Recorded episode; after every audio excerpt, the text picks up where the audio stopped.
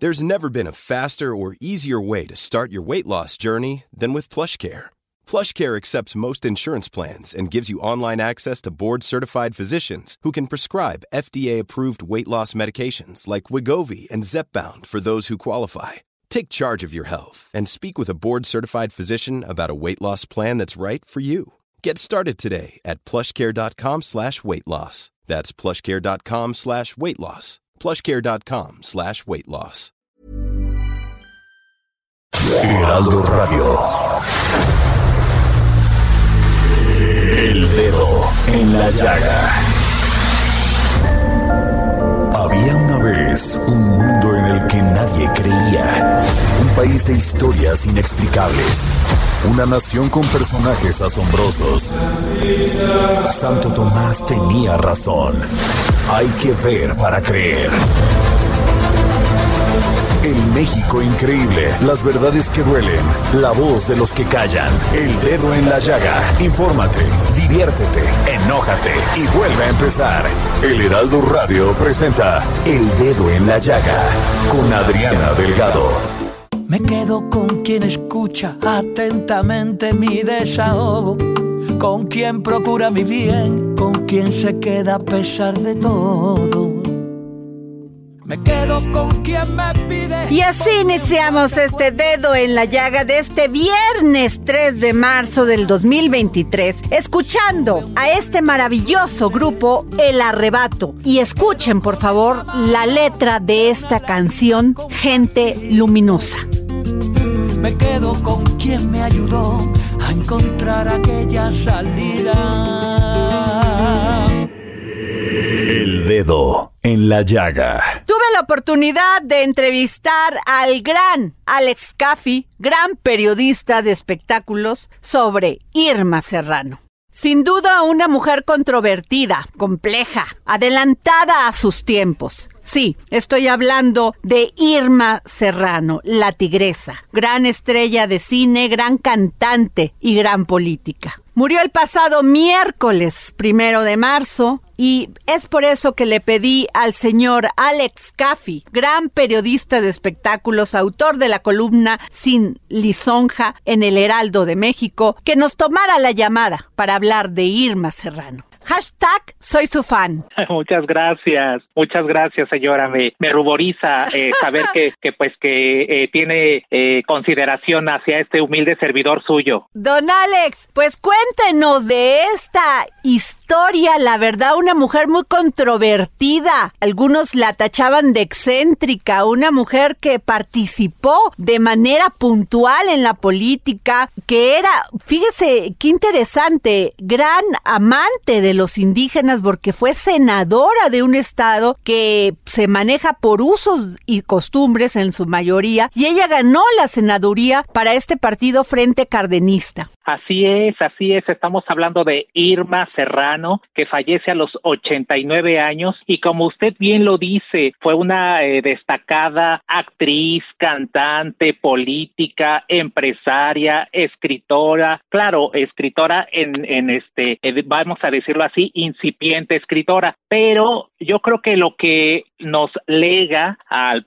público, a sus fans, es haber creado ese personaje, ese personaje eh, tan arrebatado, eh, que no tenía pelos en la lengua, como ella misma tituló a uno de sus libros, que hablaba a calzón amarrado, que es la tigresa, ese eh, maquillaje tan exuberante, tan estrafalario, cómo recargaba su maquillaje en los ojos, se ponía diamantes, se ensanchaba la boca, fue un personaje que ya quedó en la historia y como usted bien lo dice y lo señala, y para eso, pues usted me, me, me tendrá que ayudar. Cómo se gritaba de leperadas eh, con el eh, Porfirio Muñoz Ledo, con Dionisio, con Dionisio eh, Pérez Jácome, cuando, como usted bien lo indica, pues eh, ingresó e incursó a la política. Un dato interesante, señora Delgado, es que ella, por parte de madre, estaba emparentada, era prima con una gran diplomática, escritora también, doña Rosario Castellanos. Ah, qué interesante, eso no lo sabía, señor Caffi, fíjese nada más. Así es, ellas eran primas por parte de madre y entonces yo creo que de ahí también en su genética pues Irma Serrano tenía la habilidad para escribir porque pues usted recordará esos discursos que daba en la cámara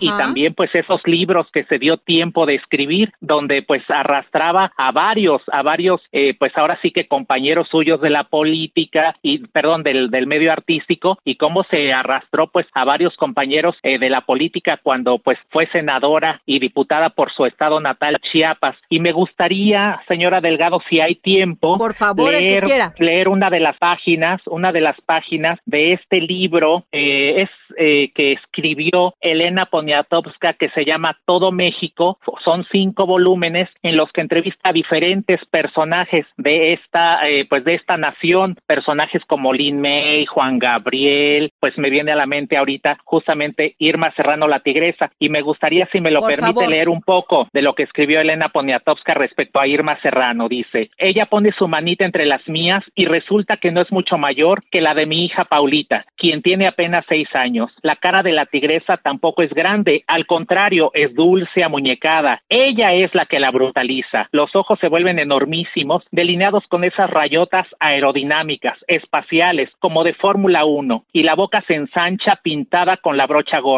¿Sabes? Quería conocerte personalmente. Me da mucho gusto que estés aquí. Me derrito, pues hace apenas cinco minutos estaba dispuesta a irme. Ahora me quejo e Irma Soerrano me reclama. Ya le he dicho que no me traten mal a la prensa. No me traten mal a la prensa, carajo. Alejandro Jodorowsky no quiere que gente alguna vea los ensayos de Lucreza Borgia. Él está sobre el escenario del Teatro Frufru dando indicaciones. Sentada junto a Irma Serrano, quien toma un refresco de cola, oigo que concede 15 minutos de descanso. Entonces Irma se levanta de su butaca y salimos en busca de un enchufe para conectar mi grabadora. Luego se carcajea porque alguien le cuenta que acaban de negarle de entrada a un periodista al teatro. Yo creí que la tigresa era un mujerón, una percherona de armas tomar y resulta que es pequeña, trae el pelo recogido en un chongo y tiene un ojo irritado y rojísimo. Ya me he echado de todo lo habido y por haber y no se me compone. Son apenas unos párrafos de esa eh, entrevista que le hace doña Elena a la este fallecida Irma Serrano, que también se dio tiempo, señora Delgado, de hacer telenovelas, participó en una actuación especial en La Madrastra y también dentro de su eh, pues carrera cinematográfica está haber filmado nada más y nada menos que con El Santo. Fíjese nada más, pero además también, señor Caffi, y usted que lo señala muy bien sobre esta entrevista que le hace Elena Poniatowska, también de su vida, que fue muy controvertida,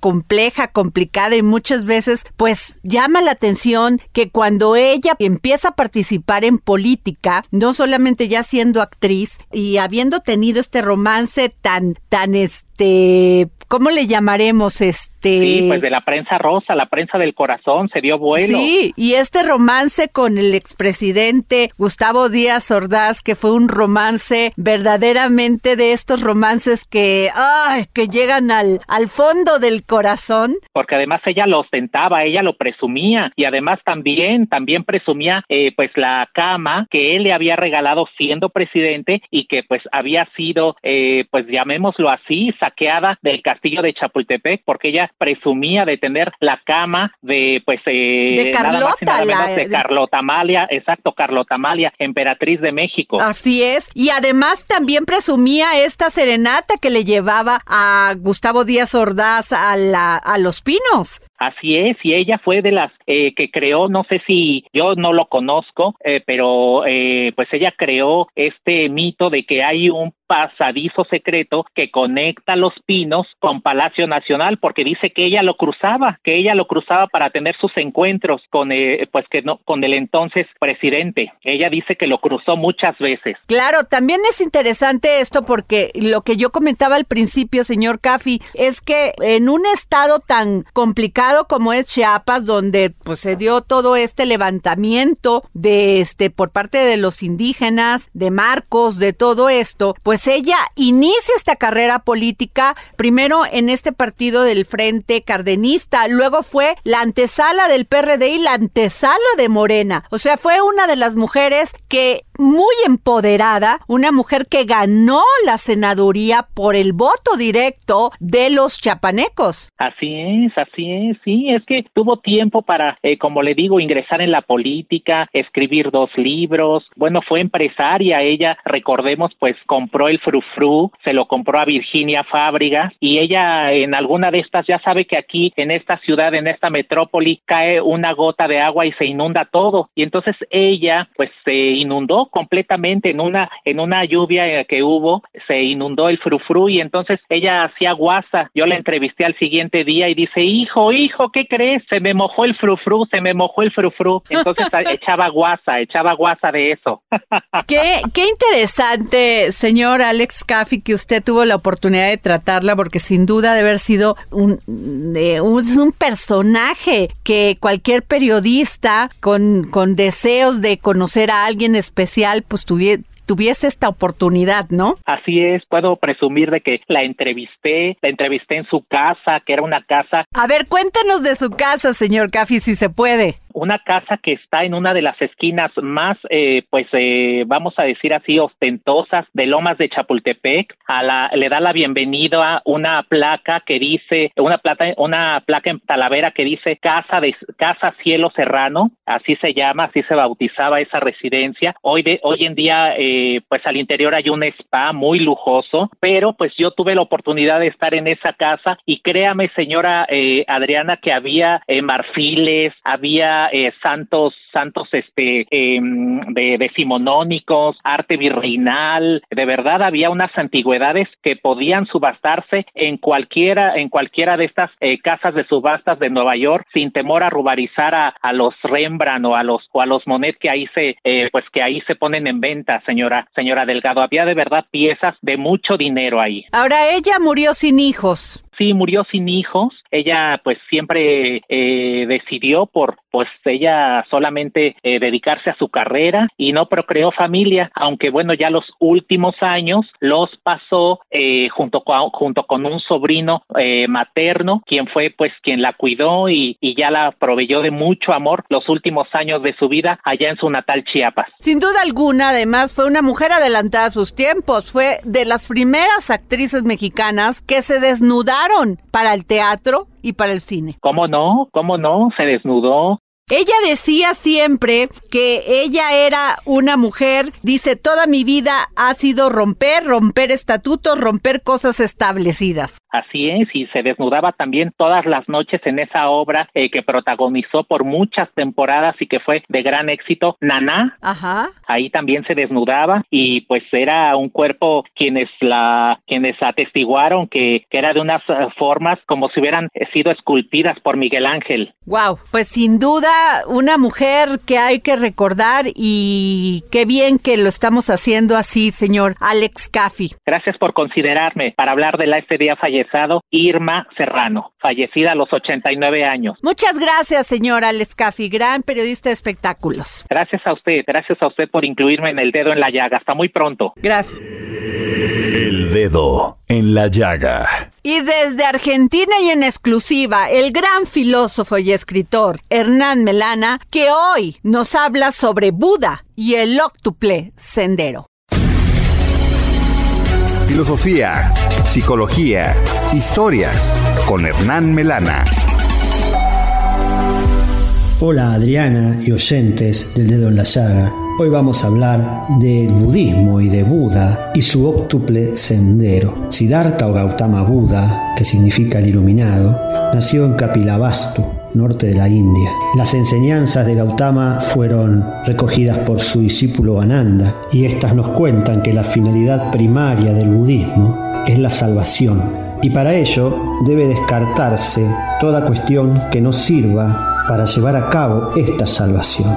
Por lo tanto, las preguntas acerca de lo infinito, lo finito, lo sensible, lo físico, el alma, el cuerpo, la vida, la muerte, son cuestiones inútiles, son maya, son inciertas. Las únicas cuestiones útiles son cuestiones tales como cuál es el mejor medio para evitar el continuo sufrimiento provocado por la sed de existencia. Y para ello, uno debe establecer reglas que deben liberarnos de esta servidumbre de la sed de existencia. Y de ahí saldrán cuatro verdades sagradas o las nobles verdades de Buda. La primera es que la vida es sufrimiento y dolencia por su nacimiento, enfermedad, muerte, porque carecemos de lo que deseamos y poseemos lo que no deseamos.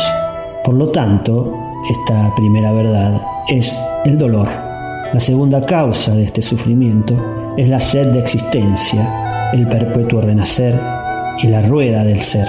La tercera verdad dicta que sólo si cesa el sufrimiento y se extinguiese completamente esa sed, se produce la salvación.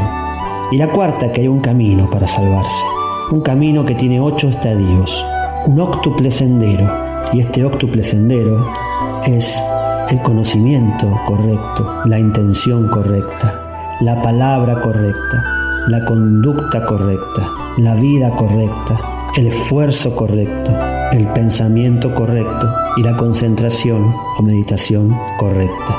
Si el ser humano logra eso, entonces se hunde en el nirvana. Y esto no es la desaparición de la individualidad, sino el reconocimiento de que la individualidad es un engaño. Lo que llamamos un individuo o un alma no es una realidad, es una creencia falsa. La individualidad carece de existencia auténtica y lo que hay es un conjunto de elementos, cuerpo, sensaciones, percepciones, impulsos y conciencia. Pero eso es transitorio y el engaño del individuo es por lo demás paralelo a la transitoriedad de toda existencia. Todo es efímero. Lo único que permanece es la ley universal del cambio y de ello no nos podemos sustraer.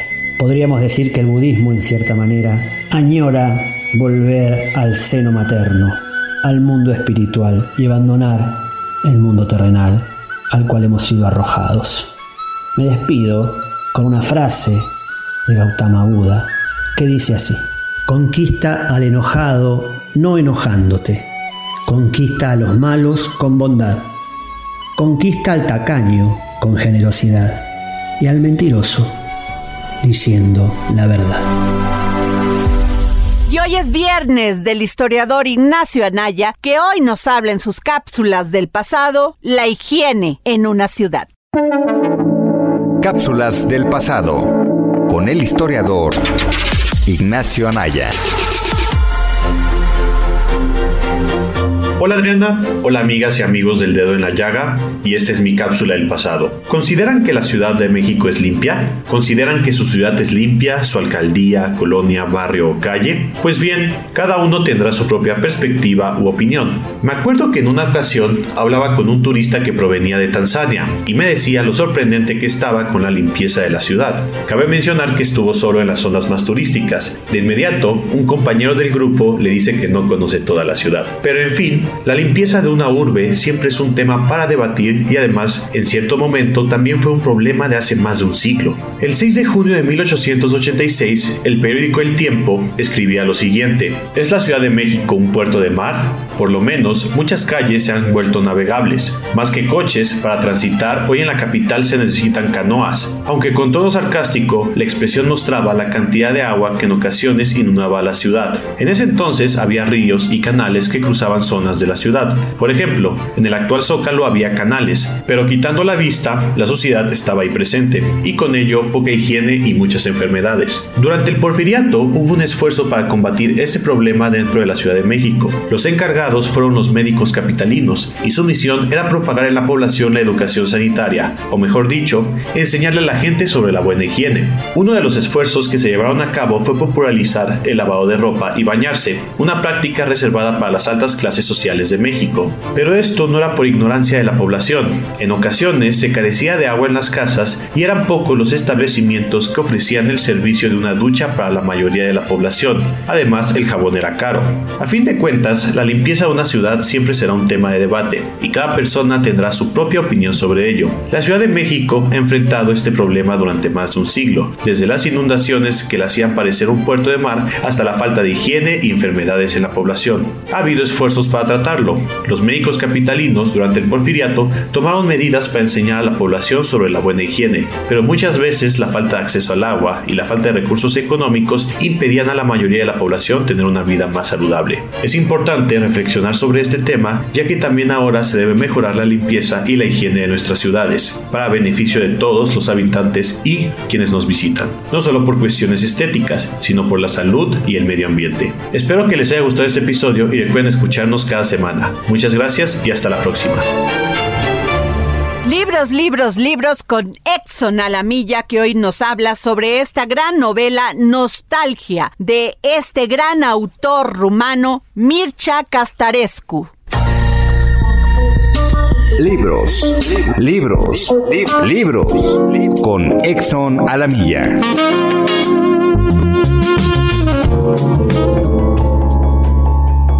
Muchas gracias, Adriana. Audiencia del dedo en la llaga. Hoy les vengo a recomendar el libro Nostalgia del escritor rumano Mircea Cartarescu. Mircea Cartarescu es el más importante narrador rumano de la actualidad. De su obra poética destaca Levante. Dio el salto a la narrativa con Nostalgia, que se abre con un maravilloso relato del ruletista. Le siguieron Lulú y Segador, trilogía que Editorial Impedimenta recupera traducida por primera vez directamente del rumano. En 2017 se publicó su monumental novela Solenoide, considerado uno de los libros del año por la prensa cultural en España y América. En 2021 apareció en español su poesía esencial. En 2018 fue galardonado con el premio Fomentor de las Letras y en 2022 se hizo merecedor del premio Phil de Literatura de la Feria Internacional de Guadalajara. Pero vamos a Nostalgia, publicado en español por Impedimenta, un maravilloso volumen con una calidad prodigiosa que se abre con el relato del ruletista, que narra la improbable historia de un hombre al que nunca le ha sonreído la suerte, pero que sorprendentemente hace fortuna participando en letales sesiones de la ruleta rusa. Otro de los relatos, Mendíbil, un mesías impúber de eres proustianos, pierde sus poderes mágicos con el advenimiento de su propia sexualidad y se ve perseguido por una legión de jóvenes acólitos. En Gemelos, Carterescu se entrega a la bizarra exploración de la ira juvenil hasta desembocar en la pieza central de este libro, Nostalgia. Uno de los ejemplares, queridos radioescuchas del dedo en la llaga, es para usted. Escriba al Twitter Adri Delgado Ruiz. Muchas gracias Adriana por la oportunidad como siempre de hablar de libros y de historias. Y por favor, cuídense mucho. Y hoy es día de recomendaciones culturales con Alida Piñón. Hola, ¿qué tal Adriana? Esta semana les quiero recomendar una obra de teatro de uno de los autores más interesantes de su generación, Hugo Alfredo Hinojosa. El montaje se llama El Eterno Verano de la Guerra. Es significada por la compañía Calypso Producciones bajo la dirección de Lorena Massa. Se trata de una puesta en escena que representa el umbral al submundo, al horror de la condición humana que se repite una y otra vez. Tiene como contexto una realidad que duele, tocando temas tan delicados como la trata de personas, la prostitución, la migración, y la guerra, tanto literal como interna, que viven los personajes y comparten con el público. Los recuerdos del dramaturgo evocan a Tijuana de los años 80, aquella ciudad fronteriza que por décadas ha recibido sueños de grandeza impregnados de esperanza, pero también de dolor. La obra hace de la familia el núcleo del drama. Desde este grupo social se desprenden secretos, intrigas y un mundo sórdido. Asimismo, juega con la realidad contemporánea, plagada de batallas, desapegos sociales y psicológicos, y aborda el amor como el único ingrediente capaz de eliminar el caos de la vida de las personas. La puesta en escena trata de un soldado mexicano que combate con el ejército estadounidense, regresa de la guerra y es internado en un sanatorio psiquiátrico a causa de una regresión postraumática. Su familia lo rechaza porque no cumple con las expectativas que depositaron en él, quedando así en manos de un viejo amor, quien será su única compañía y apoyo. Al mismo tiempo que se desarrolla la trama de la vida del joven soldado, coincidirán con el Chicago Bar, un prostíbulo con finta de refugio o escaparate la historia de un padrote, un reportero, un indocumentado y dos apostadores que se juegan la vida sin sentido. Aquí el espectador identificará las bajas pasiones con las que se coexiste como sociedad en este infinito país que es México. Tendrá funciones en el Teatro Salvador Novo del 8 de marzo al 16 de abril. Los boletos tienen un costo de 150 pesos y la entrada es general. Otra puesta en escena muy interesante es Andares, que aborda los caminos y vivencias de cuatro pueblos originarios de México. Está desarrollada a partir de anécdotas personales, cosmogonías ancestrales y diversas artes y músicas populares. Por ejemplo, Machi, un joven maya que cuestiona el pasado glorioso de su pueblo ante el precario presente. Chunco, un mushe que desafía su papel dentro de la cultura zapoteca. Lupe, una joven hucharica atormentado por no lograr un venado como lo han hecho sus ancestros. Acompañados por un músico de son jarocho, juntos retratan un mosaico viviente del México actual a través de sus miradas y sus voces. Se presenta bajo la dirección de Héctor Flores y se significará el martes 7 y miércoles 8 de marzo a las 20 horas en el Teatro Orientación Luisa Josefina Hernández del Centro Cultural del Bosque. Que las disfrute. Hasta la próxima. Y nos vamos a corte en este viernes 3 de marzo del 2023 para seguir poniendo el dedo en la llaga. Sigue a Adriana Delgado en su cuenta de Twitter arroba Adri Delgado Ruiz. Además, te invitamos a enviar tus opiniones y comentarios en texto o por mensaje de audio a través de WhatsApp al 55 2544 3334. Y si quieres escuchar El Dedo en la Llaga de El Heraldo Radio, en cualquier momento y donde quiera que te encuentres, descarga el podcast disponible en Spotify y iTunes. Sigue a Adriana Delgado. Cool fact a crocodile can't stick out its tongue. Also, you can get health insurance for a month or just under a year in some states. United Healthcare short term insurance plans, underwritten by Golden Rule Insurance Company, offer flexible, budget friendly coverage for you. Learn more at uh1.com. en su cuenta de Twitter en arroba Adri Delgado Ruiz. Y envíanos tus comentarios vía WhatsApp al 55 25 44 33 34 o 55 25 02 21 04. Adriana Delgado entrevista en exclusiva a la fundadora y presidenta de DS Holdings, Dalia Empower, y fundadora de la Universidad Centro, Gina Díez Barroso. En este país Gina, muchas mujeres mueren todos los días. Yo sé que la palabra empoderar no te gusta. No. Sin embargo, a veces a mayor empoderamiento, por decirlo así, de estas mujeres, mayor feminicidios. No gusta todavía que las mujeres tengan, tengan una voz, se rebelen y digan yo puedo. Ahí están las cifras. Ahí están las cifras también de que todavía no se han alcanzado esta equidad de género en, empresas. Ahí están las cifras de mujeres que dicen, no puedo, tengo que mantener a mis hijos, tengo que quedarme en casa a cuidarlos, no puedo ir a trabajar. ¿Qué les dices tú a esas mujeres? Mira, no es, te voy a decir, yo no es que no me guste el empoderamiento, lo que no me gusta es que nadie te ha quitado el poder. O sea, es, es una mala concepción de la mujer que cree que alguien se lo quitó.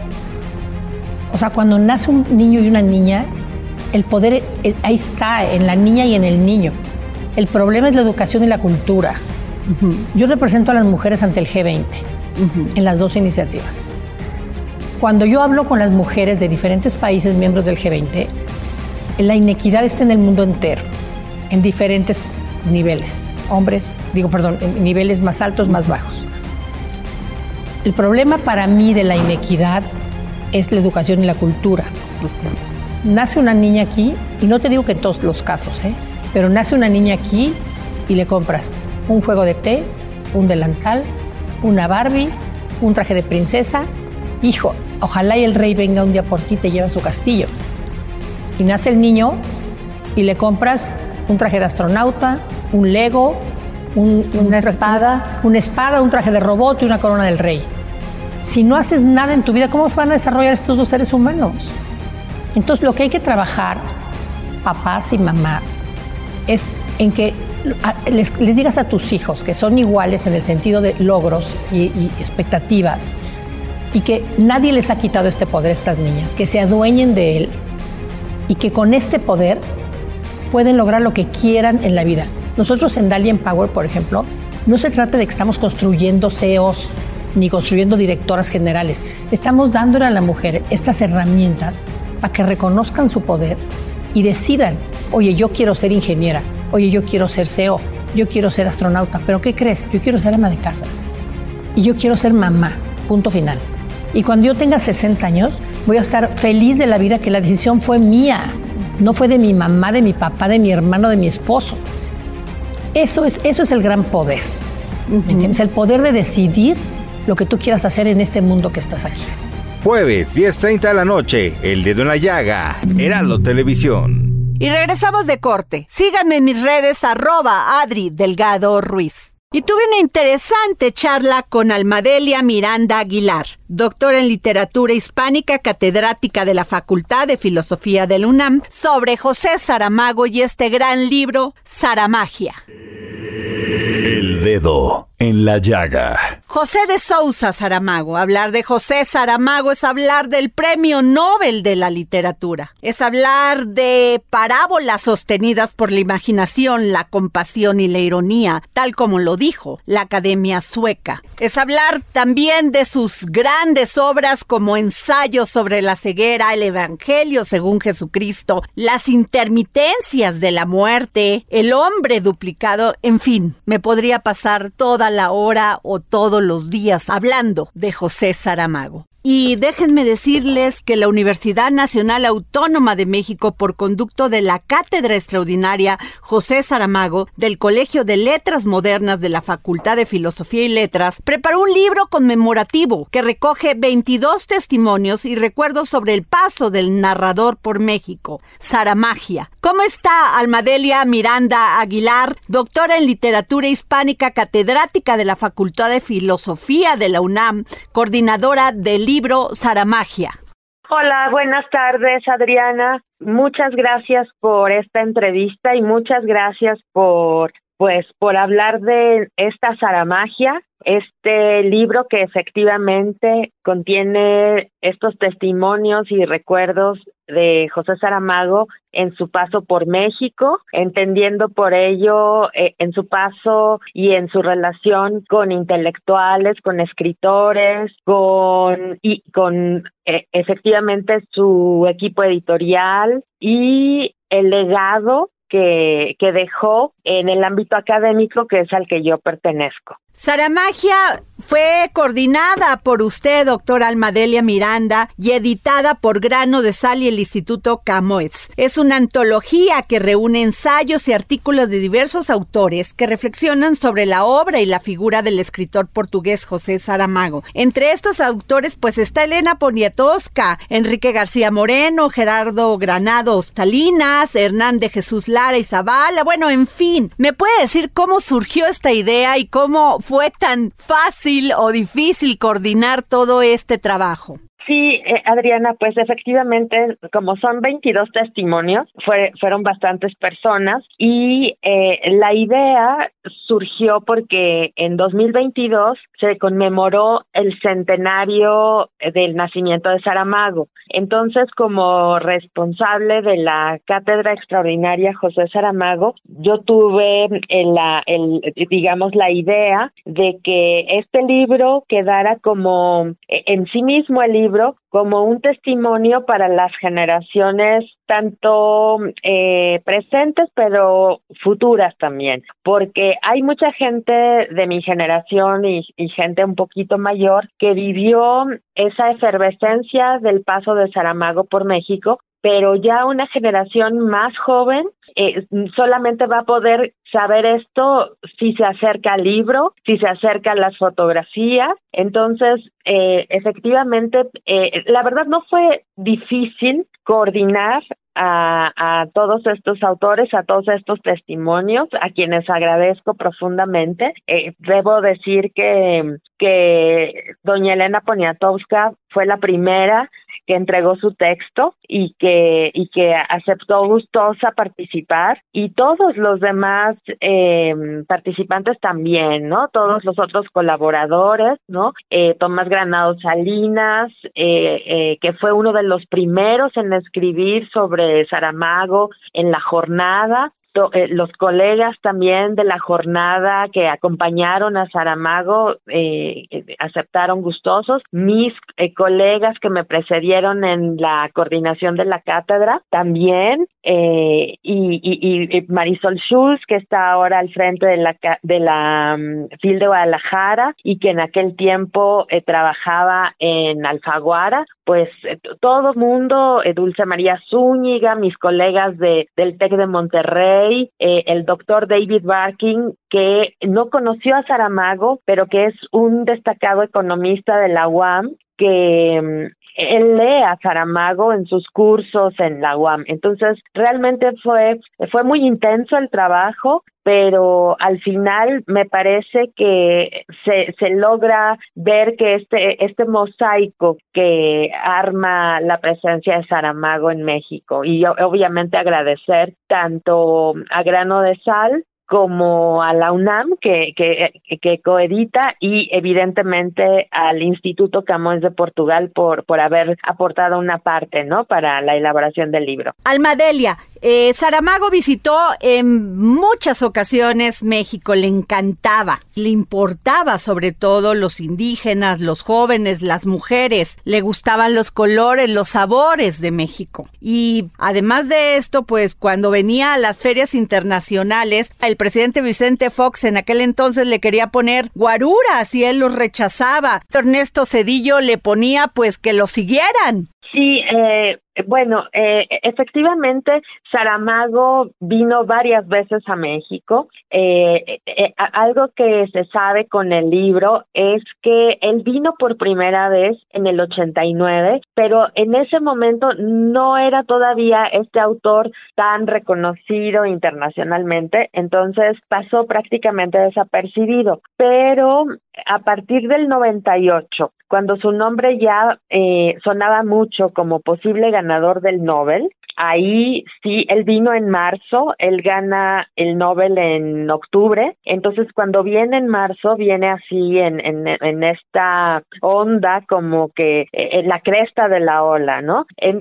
desafortunadamente en ese momento eh, es muy reciente la matanza de Acteal, él se pronuncia de manera muy vehemente al respecto y lo que ocurre en ese momento es que mm, eh, desde la Secretaría de Gobernación le lanzan mensajes así como de que no tiene que manifestarse al respecto por ser extranjero. Entonces, lo que ocurre eh, es que Saramago maneja muy bien los hilos de la tensión con la Secretaría de Gobernación, sabe que no lo van a expulsar del país porque como México va a expulsar a un posible eh, futuro premio Nobel, imagínese, ¿no? Eh, y, entonces él habla sin parar y eh, la, la jornada eh, eh, publica las declaraciones, sobre todo la jornada, aunque otros periódicos y otros medios también, y entonces Saramago se echa la, a la bolsa a México. y, ya, y ya nunca se rompe ese vínculo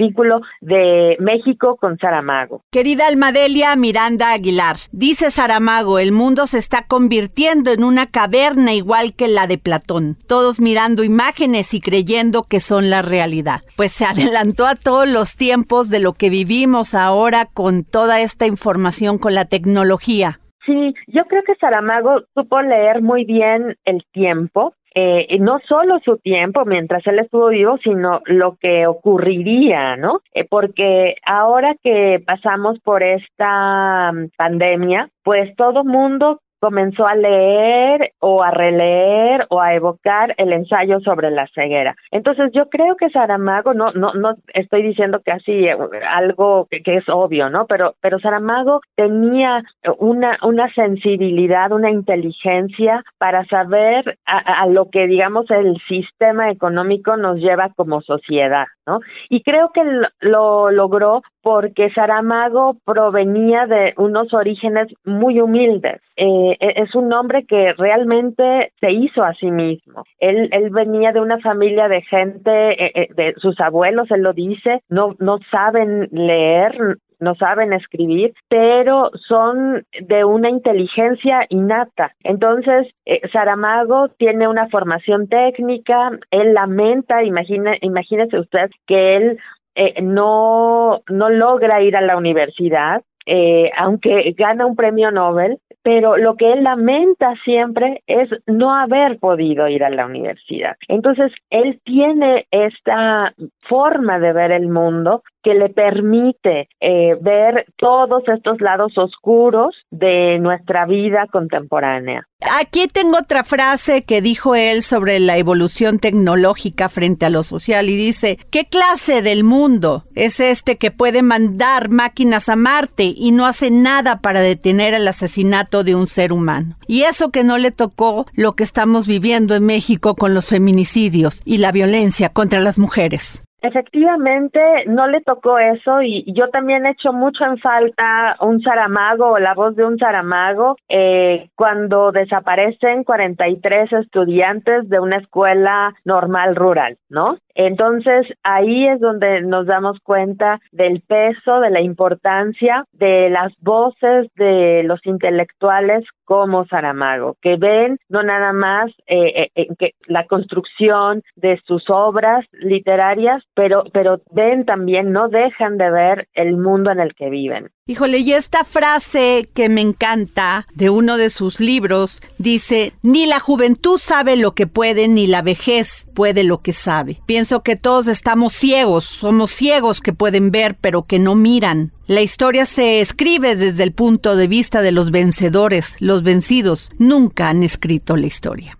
Pues sí, efectivamente, pero para eso está la literatura. Y para eso y justamente por eso eh, está es que la voz de Saramago fue tan importante para proyectar, digamos, el sentir de los débiles, ¿no? El sentir de los que no tienen esa voz. Entonces, por eso esta zaramagia es, es, es testimonio, ¿no? De, ese poder de un autor portugués en México. Almadelia Miranda Aguilar, doctora en literatura hispánica, catedrática de la Facultad de Filosofía de la UNAM, coordinadora del libro Saramagia. ¿Cuál es su libro preferido de José Saramago? Bueno, pues a mí eh, un libro muy especial para mí es El año de la muerte de Ricardo Reis, porque mm, fue un libro que además me dedicó Saramago eh, eh, en, en Frankfurt. Yo hubo eh, una, bueno, la Feria del Libro de Frankfurt es la más importante del mundo. En el año 97 Portugal fue el país invitado, entonces yo yo fui allí y, lo, lo, lo, conocí, lo pude pude hablar con él unos minutos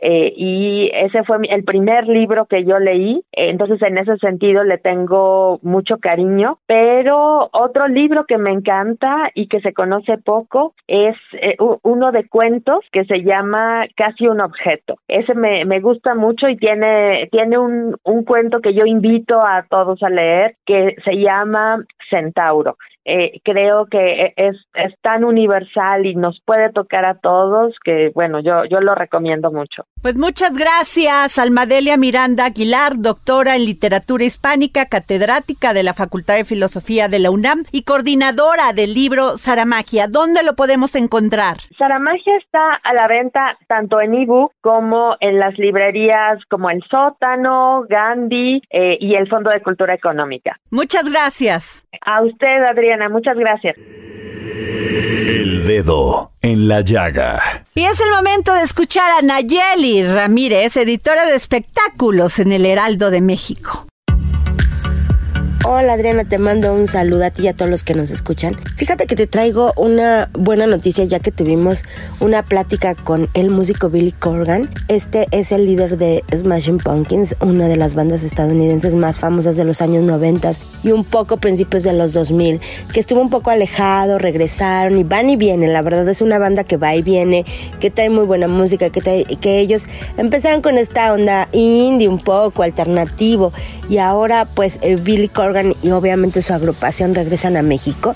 Estuvo este músico el miércoles aquí en la Ciudad de México dando a conocer que este sábado, o sea, mañana, va a ser un festival que se llama Our is a Vampire, que él organiza, pero ¿sabes qué tiene? Tiene una peculiaridad muy, muy singular porque es música con luchas libres. Dice que él como creció en Chicago, que era un, ferviente seguidor de muchos mexicanos, porque tú, como tú sabes, pues en Chicago hay mucho con Nacional que se va a probar fortuna ya. Entonces que de repente tuvo contacto con las luchas libres y que le encantaron, que fue es una de las disciplinas que más le gustan en su vida. Entonces que a lo largo de esta trayectoria que tiene en la música decidió y dijo y vio como un gran potencial en poner la música y las luchas libres juntas. Y por eso dio este festival que se llama The World is a Vampire y la verdad es que es un título muy tentador porque él dice que a él le gusta como todo lo underground, todo lo, lo la música hard. Entonces que por eso decidió ponerle este nombre al festival, lo trae aquí a México y mañana se va a presentar. Todavía hay boletos disponibles, va a ser en el Foro Sol. Aparte, van a estar ellos, pero van a estar otras bandas más, son alrededor de 20 bandas en el cartel. También las sorpresas de que viene de nuevo Interpol. Es una de las bandas más queridas aquí en México, ya todo el mundo hace hasta memes porque dice que ya tienen su residencia aquí, porque aquí es donde dan a conocer sus nuevos sencillos, aquí es donde dan conferencias, donde dan entrevistas. La verdad es que es también una banda que quiere mucho al país que quiere mucho a la Ciudad de México y que siempre que tiene algo que anunciar lo hace primero aquí. Entonces también se agradece y va a ser muy padre verlos otra vez en vivo en este festival que organizan The Smashing Pumpkins. Y también va a haber unos escenarios alternativos donde va a haber lucha libre ese día con en la presentación de este festival también estuvo no sé si tú te acuerdas de este luchador muy famoso que era también llamado como el galán de, del cuadrilátero que es el vampiro canadiense que tuvo también su etapa oscura ¿eh? su etapa de escándalos y algunas creo que eh, adicciones a algunas sustancias y es. Pero regresa y regresa de la mano de este gran músico para organizar este festival, para traer eh, la música a las nuevas generaciones y también la lucha libre, porque tú, tú y yo sabemos que es una disciplina que aquí en México gusta mucho, que hay muchos exponentes que, que se vuelven ídolos y este es el caso, como el vampiro canadiense. Y va a haber muchísimas más sorpresas. Ya no quisieron adelantarnos mucho para que la gente decida ir. Y pues las puertas van a estar abiertas desde las 2 de la tarde hasta alrededor de la 1 de la mañana que termine el festival. Entonces, para que se vayan con tenis bien eh, cómodos, con ropa cómoda, bien hidratados, porque eh, también va a ser una tarde muy calurosa y muy llena de música y de luchas libres. Que tengas muy bonito fin de semana, Adriana, a ver si te animas a ir a este festival. No sé, si no, de todas maneras nos vemos la próxima. Y como cada viernes, Gonzalo Lira nos trae lo más relevante del cine y el entretenimiento. Es tiempo del séptimo arte, películas, cortometrajes, series, documentales y excelente música con Gonzalo Lira.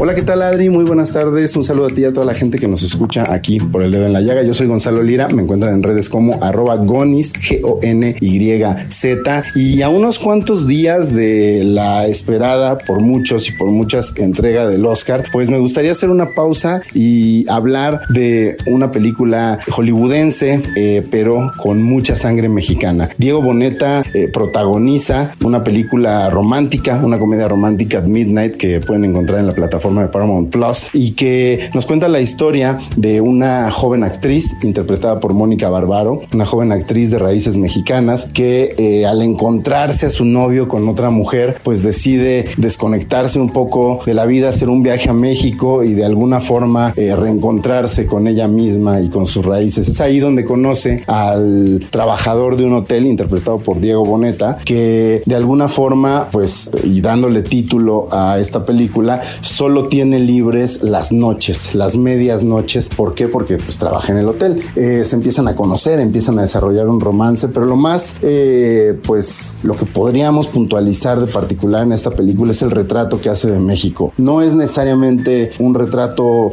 turístico, pero sí es un retrato muy cariñoso a la tierra que vio nacer a este actor, eh, cantante también y ahora productor mexicano Diego Boneta, que precisamente con At Midnight se estrena como, como eso, como un productor en compañía de Michelle Franco, con quien ya había trabajado antes en Nuevo Orden, lanzan este nuevo proyecto. Y precisamente tomando en cuenta un proyecto como Nuevo Orden que nos mostraba un lado de México que no nos gusta necesariamente explorar o presumir al extranjero, eh, hablé con Diego Boneta y esto fue lo que me dijo sobre sus intenciones, eh, sus intereses y, y por qué At Midnight le sirve de alguna forma para mostrar otro lado de nuestro país.